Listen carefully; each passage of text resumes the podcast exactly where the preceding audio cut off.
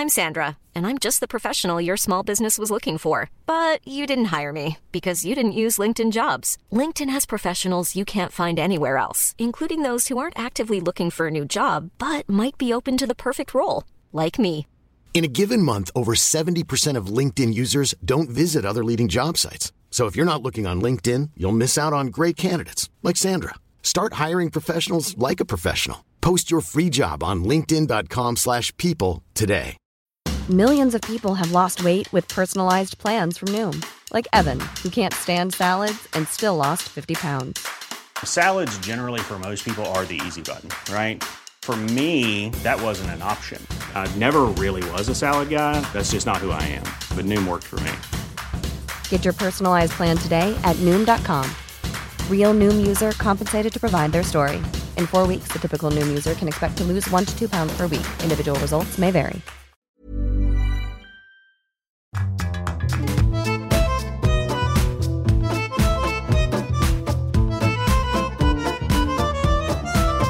Hello, thanks for listening. Welcome along. It's this week's Writer's Routine, uh, where we're chatting to the author, the prolific author, Sheila O'Flanagan. Her stories are always about putting women in really tough situations and asking them to dig down deep inside themselves to sort it out.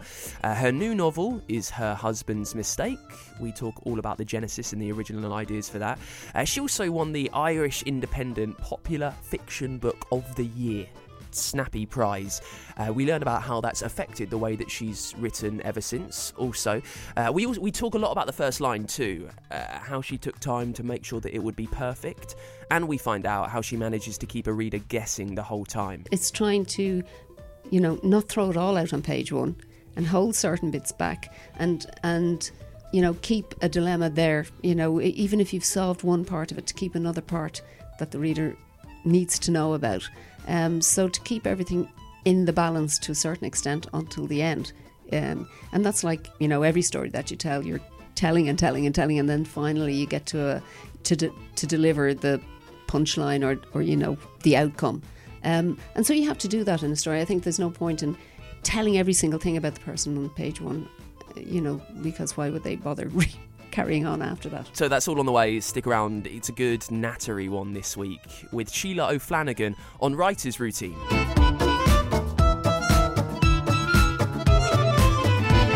Yes.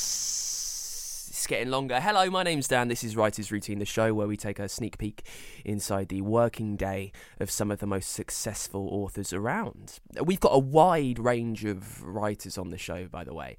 Uh, I know that we've focused on crime fiction for a lot of the show, uh, which I'm really happy about because I think, you know, of all the genres to talk about, if you want to find out more about plotting and intricate planning, uh, I think that crime writers often do it best. It's good to spread the net though, and we've got rom com writers on the way, science non fiction award nominees that you can hear from in a few weeks, and also uh, we've got a, a West End musical creator coming on to tell us how he wrote uh, uh, an award winning West End musical. I I can't wait for you to hear that chat. It's on the way in the next month. That's to take nothing away from this week's guest. The fantastic Sheila O'Flanagan is joining us on Writer's Routine uh, to take us through her working day. Her brand new novel is Her Husband's Mistake. It's all about someone coming home uh, and, and catching her husband in bed with the next door neighbour. And you find that out in the very first line. We talk more with Sheila about how she made that first line perfect, how long she worked on it, and also when she finally thought of it, how she knew she was onto a winner. We also chat about what the point of a Sheila O'Flanagan book is. Kind of, uh, you know, it's a big concept that. It's quite a hard question to ask a writer. What's the point in your work? But I find it quite interesting to, it really gets to the nub of why uh, an author has spent so long working on their novel. Why have they done it? What's the point? I find that uncovers a lot of truth, which we really enjoy hearing. And you can find out how she's refined her process and her writing routine over 30 odd books or something ridiculous like that. Uh, we'll also get a top writing tip from a dystopian fiction author. That's on the way after we dive into it with this week's guest, Sheila O'Flanagan. And we start, as always, with what she sees around her in the place where she sits down to write. Well, the room that I write in is uh, used to be the garage in my house, and after I managed to sell a few books, I decided I would upgrade it from a garage with no heating to an actual room. So um, in front of me is my desk, which is a wooden desk, and on the wall, which is painted a kind of a sea green, which is a very restful, calming um, picture, I have uh, a photo of, no, a print of a Japanese woman reading a book and it's very it's very calming because sometimes when you're writing you're not calm and you forget what you're trying to do and every time i look up at this japanese woman reading her book i say yeah that's what i'm trying to do i'm trying to give a book for somebody to read so you've got this this Japanese lady. You've got calming walls around you. What else will I see? Bookshelves anywhere? Is there a Oh, window looking out? Yes, well, there are bookshelves, yes, um, but the the bookshelves that are there are all reference books. Um, I don't have my very many of my own books in the space that I write in. Um, and to my left um, is a full length window overlooking my garden. The the garage um, obviously was originally just one story, but I made it two stories. So I write on the first floor of it, and so I'm uh, overlooking the garden, which is really nice. You sat down at a desk. Yes, the the wooden desk, and it's quite a big desk because I'm I'm a messy writer. I sometimes I tidy up the desk and I take um I take a photograph of it and I post it on Instagram or something. People go, "Oh my god, oh my god, you're so organised," but actually, I'm not at all. I've learned through doing this show that a writer's desk is quite something. It, it tells a lot about the way the writer is. Now, you've published 30 books, over 30 books now. Um, is, is that right? About twenty five or thirty, yeah, it could Yeah. be including the children's books. Yeah. I, I did the math earlier. Yeah, and it looks yeah. like 31. I'll leave you because, because I, I I don't I stopped counting. Well, your website's still counting, and it's Oh, about 31. So let, let me just uh, let me find out more about this desk. As I said, I've Mm-hmm. learned that it's it, it can be quite a thing for authors. How long have you had it for? Is it is it a big sturdy, you know, oak frame? It totally is actually. It is. It's an office desk. I bought it in an office equipment place rather than a writing place. And I, I actually saw a beautiful desk which was, you know, copper coloured and really nice, but it was too small. And I need to be able to push all the paper around and have reference books on my desk and have the laptop on my desk and other bits and pieces and room for the post-it notes. So this is a big, huge office desk, probably the kind of a desk a CEO would have. Do you know, it's a massive desk, but it's great. It works for me. Well, you just mentioned two things that I want to follow up on. The laptop, Mm-hmm. I, I, I get requests from people who listen who want to get quite niche uh, Mm-hmm. with with the writing. So, uh, are you just writing on a laptop? Have you got a paper and pen that you're maybe doodling notes on? Are you just writing on Word? What's the deal, Sheila? Uh, well, I never use Word because um, I, I hate Word. I've lost work on Word and I don't use Word. I have a Mac and uh, I have always used Mac. Um, I, I've used them since they first came out. And I actually use uh, an app called Scrivener, which I think is just probably the best um, writing app around, and I would totally recommend it. So I use that because it means that you can um, divide your book into chapters and scenes, and you can move things around, and there's little places that you can make notes and scribble, and so I find that's good for kind of keeping me on track.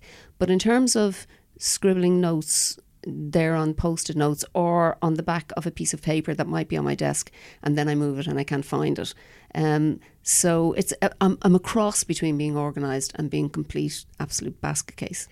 If I were to walk into your writing room mid book, Mm. mid you properly getting the story down, would I have any clue as to what you were writing? Are there ideas strewn across the walls? Uh, are there post it notes with little, you mentioned post it notes, are, are they keeping you going? Yeah, I, I just usually use those to to remind me to do something. So it will actually say something like Roxy shopping, um, which means quite a lot to me, but probably wouldn't mean anything to you. Or you know, I'll have things like hits him, you know, um, so you you might actually think I'm I'm either doing a workout or I'm you know it it bears no relation to an actual plot for a book. That's for sure. When I wake up, actually I just wake up in the normal way that I've always woken up, going, "Oh my God, is it time to get up already?" um, and usually. I used to work in finance, and, and I used to have to be in the office at seven a.m. and ready to go at seven a.m. So I I actually feel quite decadent now that I don't get up till about eight, and that I have time for breakfast. So I do those things. I get up and I I have my breakfast, and then I get dressed because I can't you know the way you hear about authors that that work in their PJs and things. I can't. I have to be ready. You know, I have to kind of make myself ready.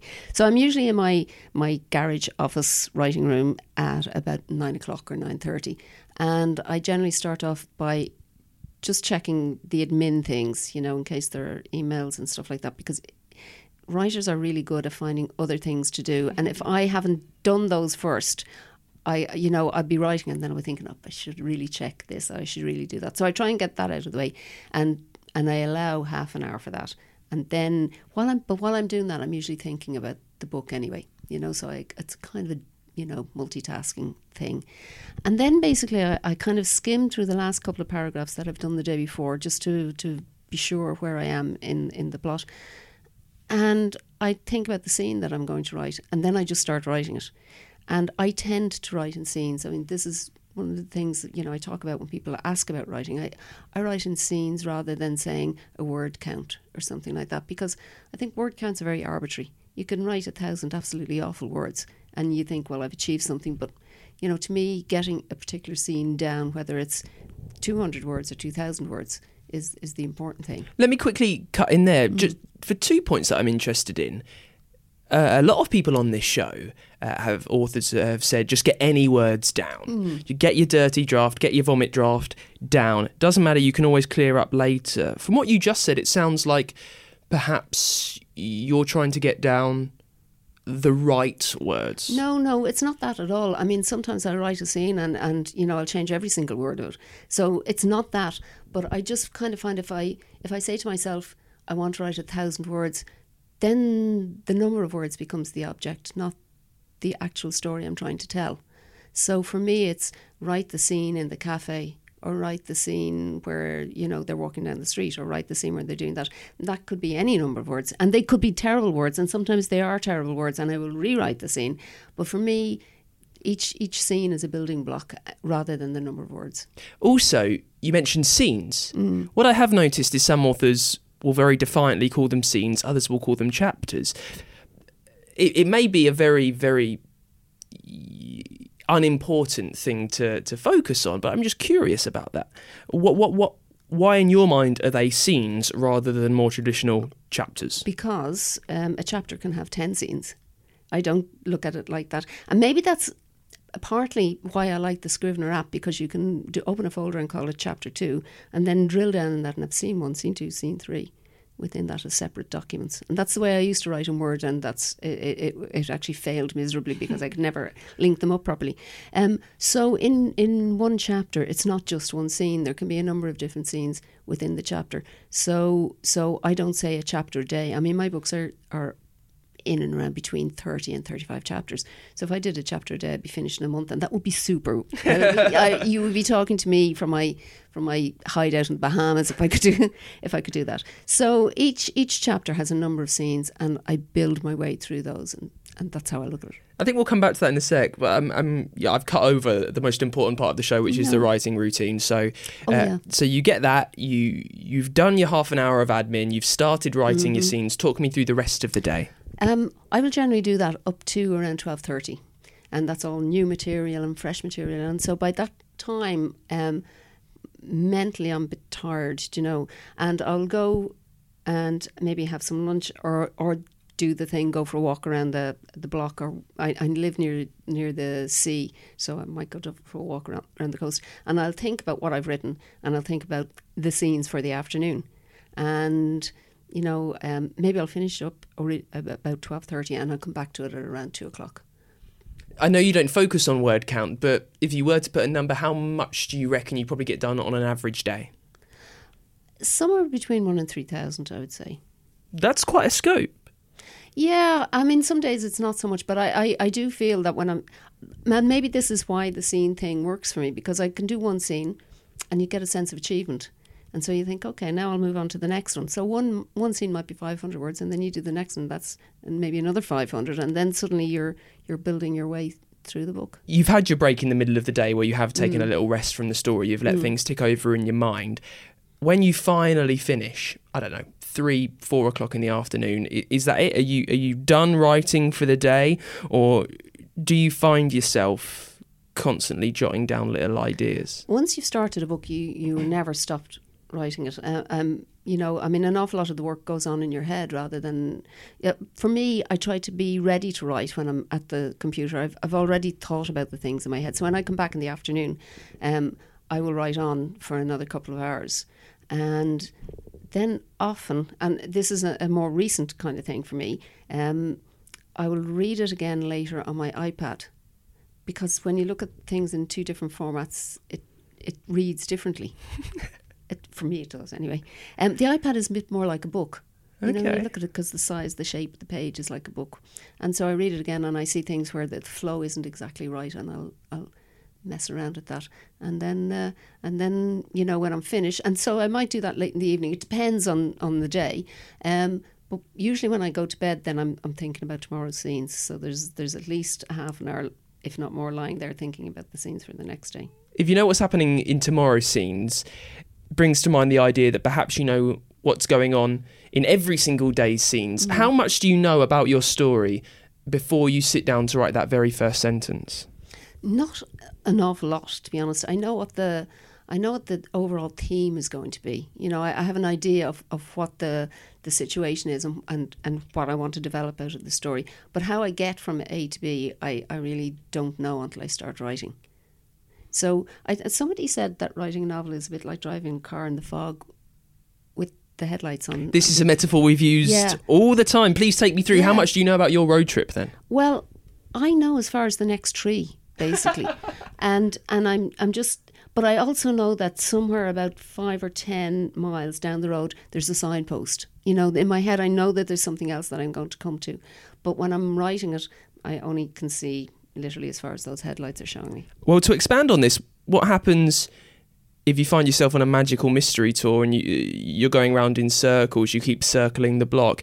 What do you do then as a writer to try and work through the fog? I try and make sure that I don't do that to sort of start off with. But uh, I think, you know, when you read back on what you've written, if you see that you're kind of repeating yourself or you're there is a there's a bit that I that I always get to in, in a book, which is around the thirty to forty thousand words in when I think, oh God, all my characters are in a room and they're talking and I can't get them out and I don't know how to. I've lost the key, and I I just kind of try and think of what would make one of these people at least do something to, to break the stalemate and eventually something does come to him whether it's watching the news or or you know just reading reading something else or I, I play badminton as a you know that's my sport and I do that and I often find that after I've done that because you've been running around and jumping around and you can't have anything else in your head things do come to you uh, overthinking is probably one of the most dangerous things you can do in writing Now, you've said that you don't set yourself a word count, you don't set yourself a necessary scene quota a day as well. If you feel like you're on a roll, you will carry on. How do you know when it is time to stop every day? I actually get physically tired because I, I think it's one of the things that people don't actually talk about an awful lot. But sitting at a desk and and typing is physically hard work as well. You know, you do get tired. You get a pain in your shoulder, you get a pain in your wrist, and I just get to the point where my fingers will just say they've they've had enough. And I kind of go, yeah, okay, I'll try and finish on. I usually try and finish on a sentence that, that has an impetus for the next day so that I, I finish just before I want to finish, so that I have something to look forward to the next day. Well, when I was writing my first books, I was working full time in an office at the same time, so I used to come home and write at night. And now, um, uh, because I'm not working in an office, I feel obliged to write during the day. Um, so that has changed my time, and, and I kind of consciously made that decision to, to, to change and not be the sort of person that goes out all day and then then writes all night because it, it's it's not sustainable really, um, and so that I, I guess what have I changed? I, I'm on the one hand, I'm more confident that I can get out of a bad situation, you know, this locked room scenario, because I've done it like 25 times before or 30 times before. Um, and so I'm more confident about about my own process and the way I'm working now. Um, when I started first, I, I I also overwrote an awful lot. You know, I kept on and on and on at the same piece, and I realise now, you know, the reader's perfectly capable of understanding what you're saying. You don't have to spell everything out. I think that's important actually in a novel to leave the reader with some work to do as well. How much of that is through advice from editors and you working it out by yourself and through by listening to your readers?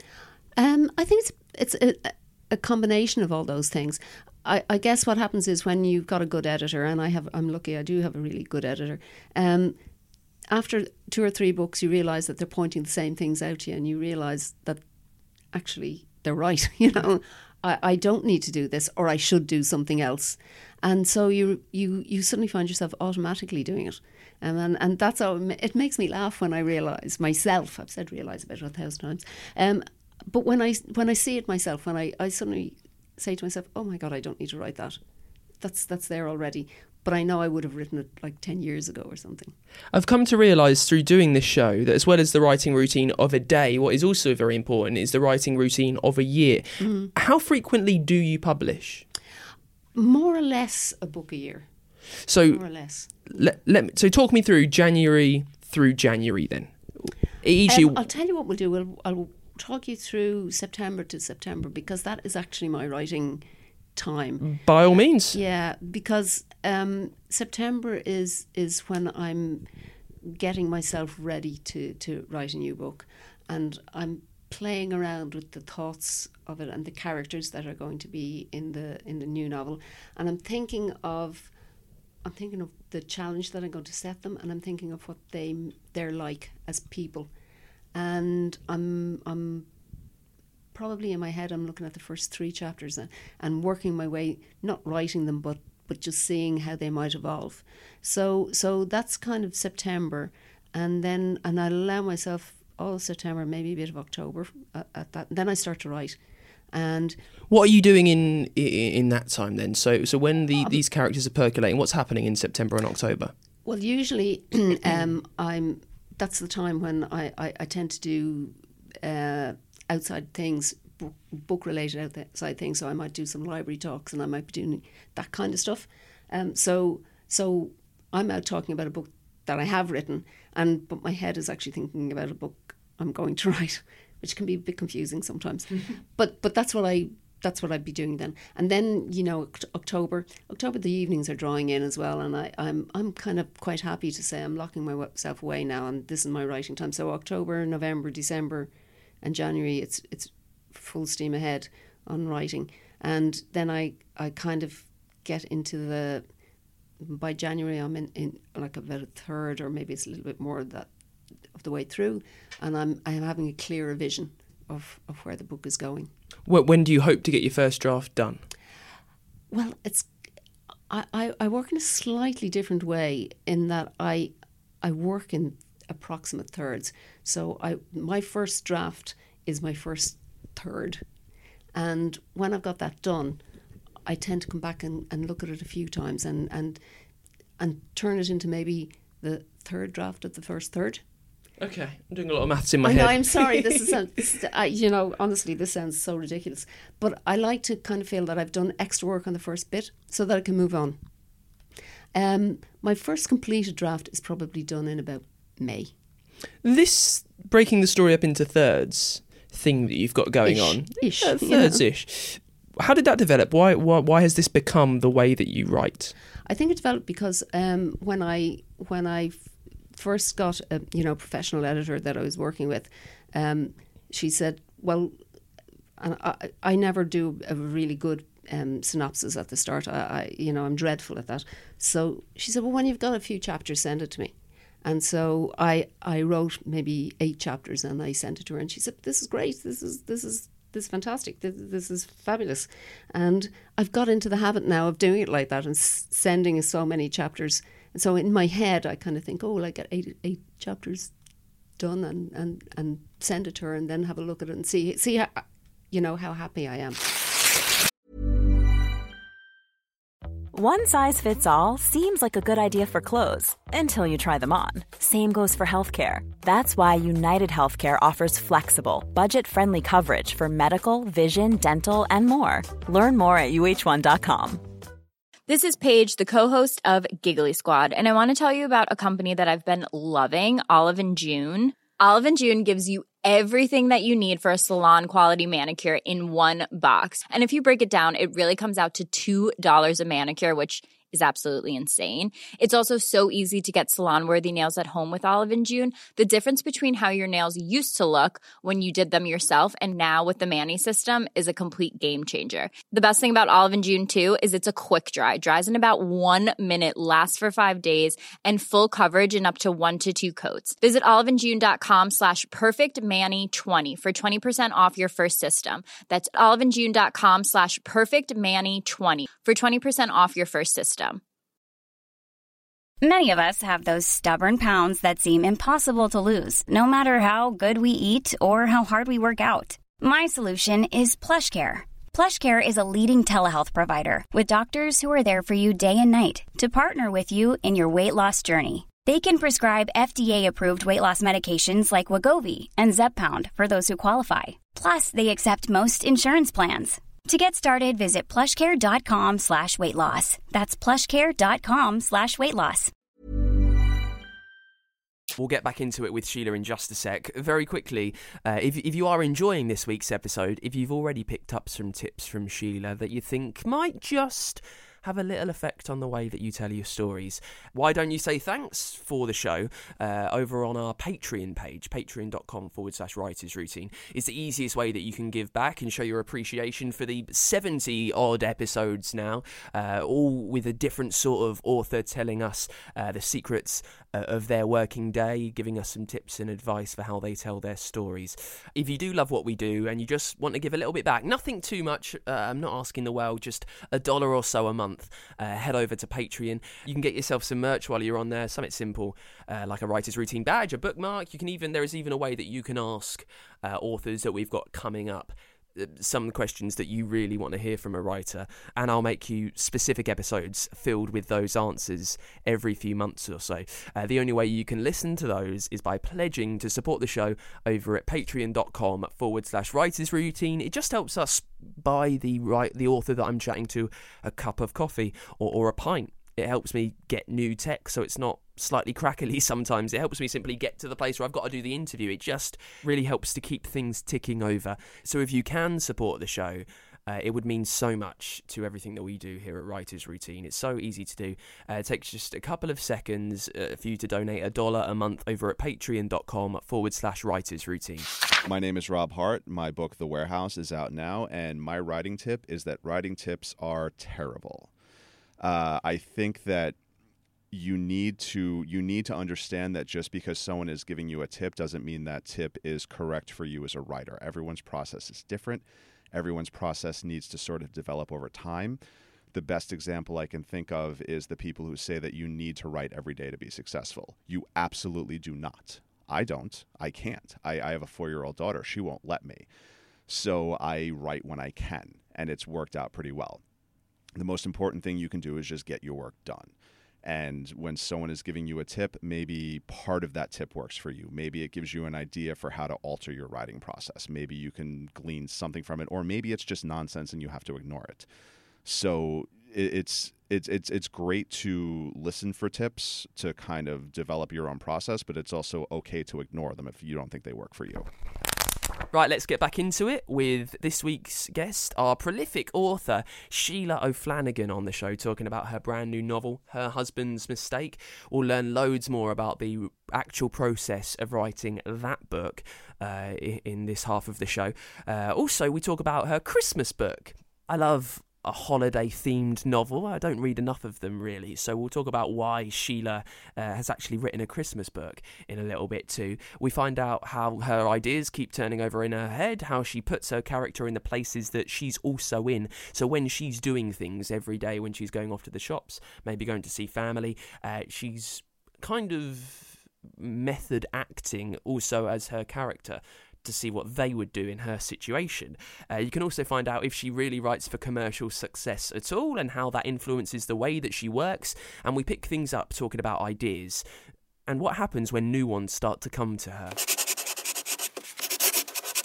Usually, actually, the idea for the next book comes about two thirds of the way or thereabouts, um, or when I'm close to finishing the previous book. Because always, always in a book, um, you get to a point where where there's a number of options for the characters, and you know that one option is not going to work for them. But you think, gosh, you know, this is an interesting situation. I could put somebody else in.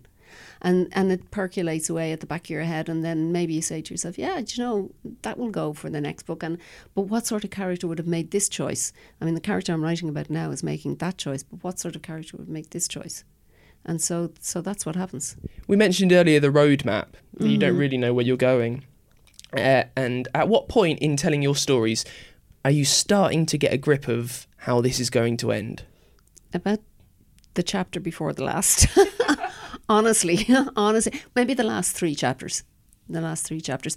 I, I always have an idea of where I want them to be, but that doesn't necessarily mean that that's where they're going to end up. But by the because at the last three chapters you're really coming to a conclusion, and you have to have some some idea in the back of your head. I, I, I might still have one of two ideas, um, but but obviously by the last chapter I've picked I've picked one. Uh, and then w- when you finally picked one, how extensively do you have to rewrite to make sure that everything that you've written before makes sense? That's kind of where the doing it in thirds comes comes in handy because I've gone back over the first bit and I've gone back over the second third and now I'm in the final third and uh, because I've moved on, you know, say in the second third, uh, things it will have affected the beginning and I might make those changes before I carry on.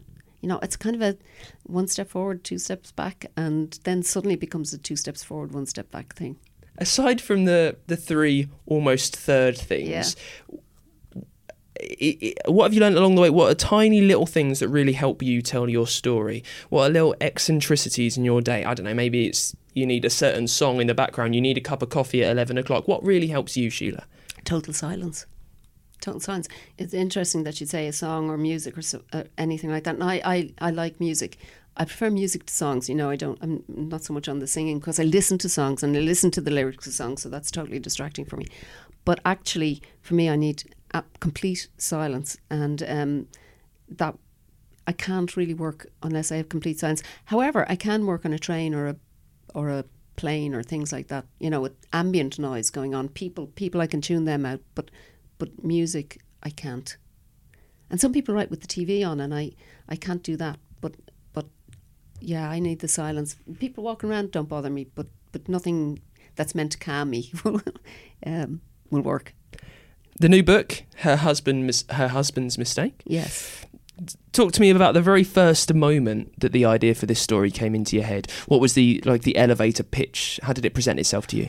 Um, well, it kind of presented itself to me in the first sentence that I wrote, which was the the morning. oh, Well, it's it's told in the first person, which is another another thing that sometimes works in books. But it was the morning after my father's funeral. I came home and found my husband in bed with the next door neighbour. So I was thinking about that. I was thinking about two things.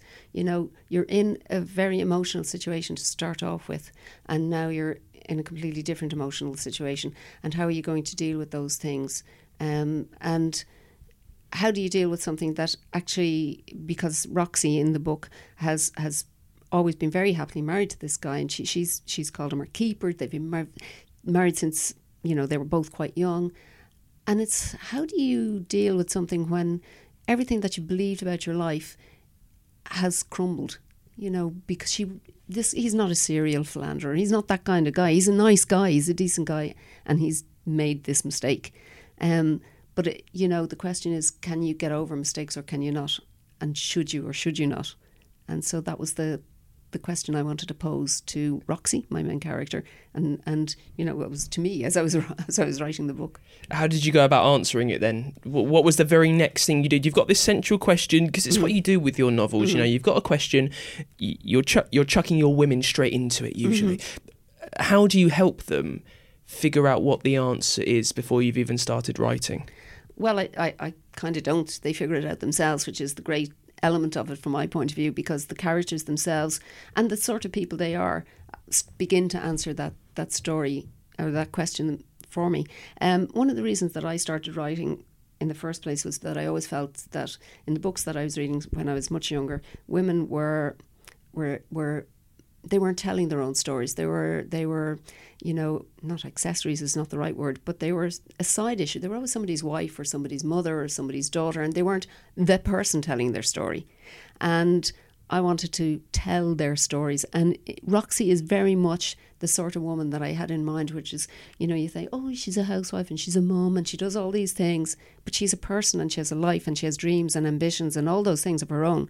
And I wanted her to suddenly look at herself and say, the things that I put on hold for my family and for my husband, are they important to me still?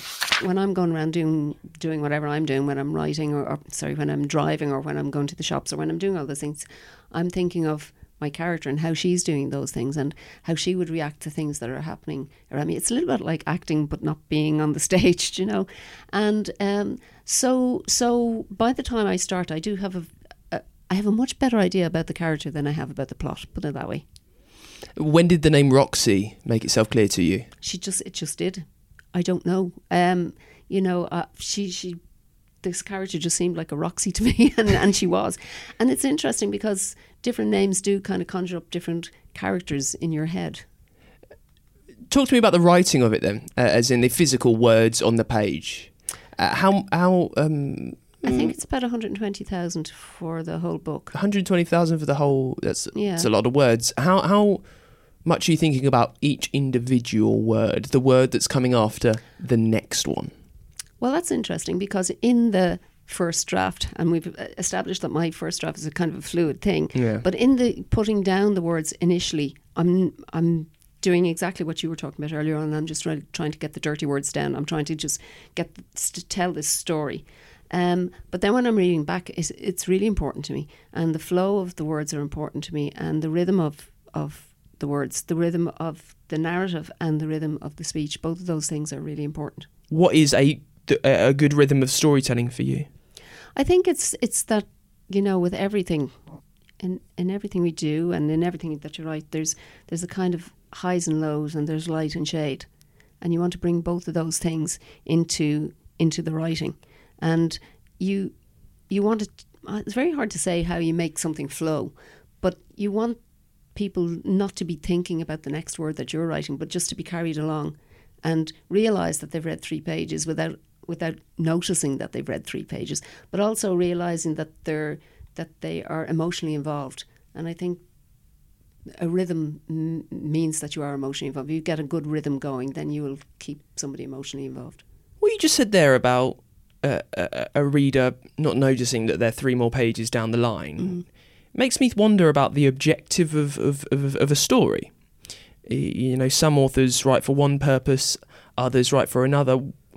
Why do you think you write? What do you want a reader? Why do you want a reader to, to pick up a Sheila O'Flanagan book? I think there's two things. I think there's there's writing as an art form, and I think all literary fiction tries to fall into that that mold, um, where every word uh, is meant to be in itself uh, some kind of achievement. And there's writing to tell a story, and I write to tell a story, and I write to have the reader involved in the story. So it's writing as entertainment, and you want people to be entertained, you want them to be involved, you want them to care about the, the characters. And um, the rhythm that I write in and the, the, the way that I write, you know, with dialogue and with the descriptions that I use are, are are there to tell a story. And it's like I guess if you if you sit down with a, friend and you're you're telling a story to a friend you want them to empathize with you. You want them to understand what you're trying to tell. And that's what I'm doing it's like a conversation with a friend. It's like you know we're talking about this girl Roxy and we're talking about her life. And as you're reading it you're going oh my god no. You know it's as you would when if we were two two mates talking about somebody else's disaster of a life Well, more with that then. When I'm chatting to my mate, I know exactly what they need to hear. I know exactly how to to keep to make them laugh, to Mm. make them gasp, to to keep them listening to my story th- through the books that you uh, have published. What tricks and tips have you learnt about the way to tell your story to your readers? I suppose, uh, you know, I, I don't think about that when I'm writing. To be perfectly honest, I just think about telling the story. But I suppose it's it's it's trying to, you know, not throw it all out on page one and hold certain bits back and and you know keep a dilemma there. You know, even if you've solved one part of it, to keep another part that the reader needs to know about. Um, so to keep everything in the balance to a certain extent until the end. Um, and that's like you know every story that you tell, you're telling and telling and telling, and then finally you get to a to de- to deliver the punchline or or you know the outcome. Um, and so you have to do that in a story. I think there's no point in telling every single thing about the person on page one, uh, you know, because why would they bother re- carrying on after that? I, I'd like to ask you about um, the, All For You, your story, uh, which won the Irish Independent Popular Fiction Book Yeah. of the Year, which, although congratulations, it's an awfully wordy prize to have won. I know, and it's quite a it was quite a big um, glass thing that I got with all that written on. oh, I don't feel, Yeah, I don't yeah. feel sorry for you for the size of your trophy. um, how much did uh, having that accolade, how much did that change the way that you have written books since? Not a single bit. Really? Not a single bit. No, I, I mean it's really nice um, to to win an award, but the, to me the award is for the characters in the book. It's, it's for the book. It's not for me. Do you know? Uh, I know that's ridiculous. I've written the book, so it is for me. But it doesn't change. It didn't change the way I thought about writing, or it doesn't change the way I I would I would sit down and write a book, and it wouldn't make me any more confident about the next book that I'm going to write or anything like that. You know, it, it's it's lovely, and it's actually a really good thing to as as a book stop on my on my desk. it holds all my reference books really nicely in place. But you know, telling each story is the most important thing for me. how would you feel eh, to put you in a situation where you are allowed to be a writer every day? You don't have to have a regular day job. The money's been taken care of, but not many people are reading what you're writing. So mm. you've not got the success in numbers that you have had. Would you change the way that you wrote at all then? If, if you if, if you were perhaps trying to pull in more readers than you are now? Well, it's a bit like, you know, if a tree falls in the forest and nobody is listening, doesn't make a noise? If you want to write just for yourself and, and you don't care whether other people are reading it or not, then you can write whatever you like, however you like, and whenever you like. Um, I guess, I mean, and maybe it's a thing in, in, in writers because on the one hand, we're all very introverted, and then on the other hand, you want other people to read mm. your work, which is like, you know, putting yourself out there and quite scary. But at the same time, most of us do want people to read our work. So for me, I like knowing that I- I like that readers come to me and say, I read this book and I really related to that situation. And that helped me a lot. And, you know, and I do get quite a bit of that where people would say, Oh, I was in a similar situation to this person, or somebody I knew was. And it, you know, I realised if she could do it, I could do it. I mean, I know that sounds just so, I don't know how it sounds, but it's really nice. It's really nice when people say your book helped me, or I was in hospital and I read your book and it cheered me up no end, or those kind of things. I think are, to me, are great accolades. I need to ask you about a season to remember. A season to remember. Oh yeah, it's This is the Christmas books, the Christmas, the Christmas stories. Yes. Yeah. Sorry. Yeah. No, no, no, fine. I mean, there's been so many of them. Should know. no, I, No, that's fine. sorry, sorry. Somebody had been talking to me about another book, and I was thinking of entirely another author's book there. no, that's okay. So What this is the, this is the. Christmas yes, stories. The Christmas that- stories. Yes. I guess, I guess, and this is not asked in an aggressively insulting way at Mm-hmm. all. I just can't formulate the question well enough. Why? What? Why have you sat there and thought, uh, quite obviously, quite forcefully, I'm going to write some stories for a Christmas audience?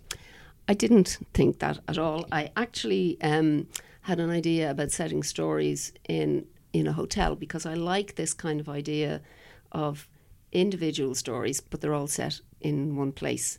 And it's kind of like, do you remember? Um, oh? I can't remember the guy's name now. It was there and it's gone. Plaza Suite.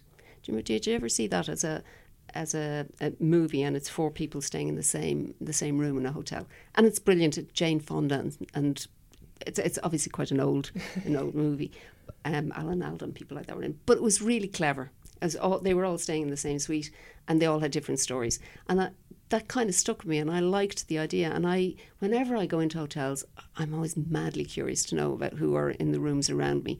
And you know you see people and they're they're at dinner or something and you're just looking at them going they don't look a bit happy to be here. Why are they here? So i that's what i wanted to write. And um, i think i must have I, I wrote the first story or the second story around christmas time and so then I thought, well, okay, I've, I've written this one in the winter. They all have to be in the winter. and then I thought, well, you know, let's. Christmas is such a great. I mean, for for a writer, Christmas like it just has everything. It has so much emotion and so much. You're supposed to be happy and so much things should be going great. That it's it's it's just an emotional boiling pot for for writers. So I thought, yeah, let's let's make them all Christmas, and you know, it's everybody's supposed to be happy. And in this hotel, how many of them are actually going to be happy? They've all decamped to a hotel for Christmas instead of staying at home, which in itself is saying something because people feel that you should everybody should be at home and you know around the Christmas table. So so that's what that's that's how it developed. It wasn't. I actually didn't didn't think at all about writing a Christmas book. And that is it for this week's Writers Routine with Sheila O'Flanagan. Thank you so much uh, to Sheila for taking the time out. She flew over from Ireland to do that. She was doing a few other things, but it was just nice uh, to kind of get her in a room for an hour just to have a chat in front of a microphone about the way that she tells stories. Uh, if you enjoyed the show, if you want to say thanks, please do support us over at patreon.com forward slash writers routine. Also, if you can, leave a little review for us over on Apple Podcasts. Find Writers Routine on there uh, and write a few words. It really helps people who need tips from the authors on our show find the tips from the authors who are on our show. So if you can, do leave us a review over on Apple Podcasts. Now, next week, something a little bit different and kind of political. We're chatting to the writer of uh, a brand new non-fiction book. It's science. It's been nominated for an actual science award. I'll tell you more about that next week. It, it, it's all about air pollution and what happened when one day a journalist really started to investigate uh, the impact that us burning fuels every day is happening to the planet. That's on the way next week on Writer's Routine. I'll see you then. Thanks for listening. Bye.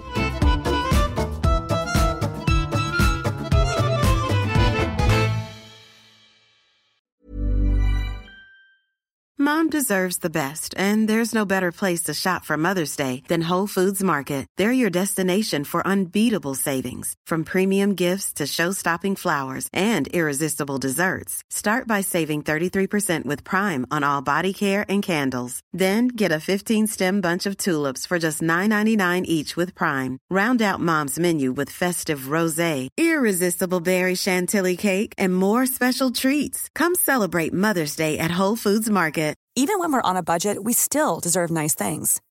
Quince is a place to scoop up stunning high-end goods for 50 to 80% less than similar brands. They have buttery soft cashmere sweaters starting at $50, luxurious Italian leather bags, and so much more. Plus, Quince only works with factories that use safe, ethical, and responsible manufacturing. Get the high-end goods you'll love without the high price tag with Quince. Go to quince.com/style for free shipping and 365-day returns.